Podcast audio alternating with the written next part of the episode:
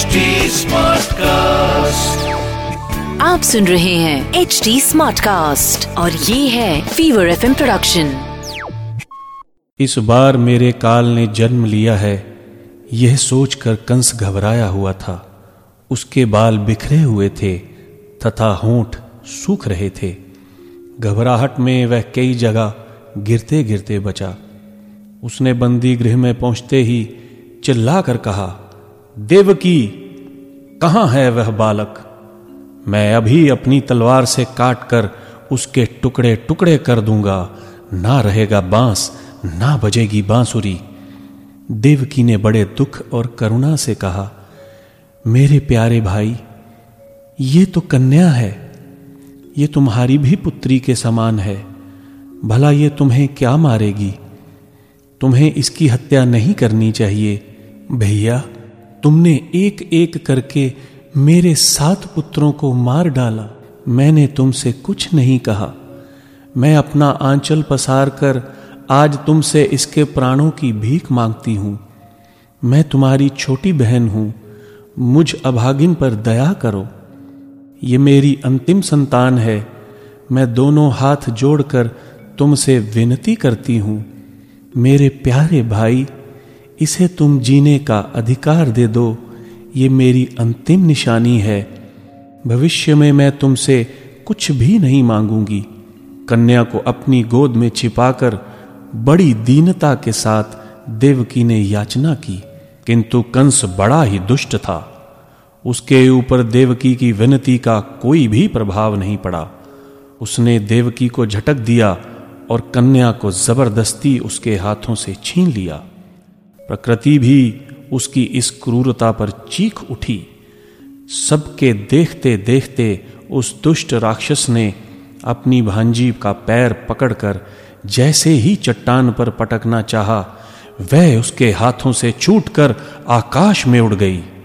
वह कन्या कोई साधारण तो थी नहीं, साक्षात श्री कृष्ण की योग माया थी। आकाश में जाते ही वह देवी के रूप में बदल गई तथा अपने दिव्य स्वरूप में कंस को दिखाई पड़ी। उसके आठ हाथ थे। उन हाथों में धनुष, त्रिशूल, बाण, ढाल, तलवार, शंख, चक्र और गदा सुशोभित थे। वह दिव्य माला चंदन तथा सुंदर आभूषण धारण किए थी। देवता, गंधर्व, किन्नर और अप्सराएँ उसकी स्तुति कर रहे थे। उस देवी ने कंस से कहा रे मूर्ख, मुझे मारने से तुमको क्या मिलेगा? तुझे मारने वाला तेरा शत्रु कहीं और पैदा हो चुका है। अब तू निर्दोष बालकों की हत्या मत कर। कंस से ऐसा कहकर भगवती योग माया अंतर ध्यान हो गई और विंध्याचल की विंध्येश्वरी नाम से प्रसिद्ध हुई। योग माया की भविष्यवाणी सुनकर कंस को महान आश्चर्य हुआ। उसने उसी समय वसुदेव देवकी को कारागार से छोड़ देने का आदेश दिया। कंस ने वसुदेव देवकी से कहा, मैं बहुत बड़ा पापी हूँ। मैंने भूलवश तुम्हारे बच्चों को मार डाला। इस बात का मुझे कष्ट है।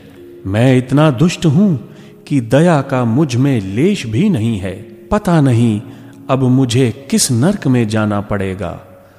वास्तव में मैं तो जीवित होते हुए भी मुर्दे के समान हूँ, लेकिन मेरा भी कोई दोष नहीं है। सब जीव अपने प्रारब्ध के अनुसार ही दुख सुख भोगते हैं। इसलिए तुम दोनों मेरे अपराध को क्षमा करो। ऐसा कहकर कंस ने अपनी बहन और बहनोई के चरण पकड़ लिए।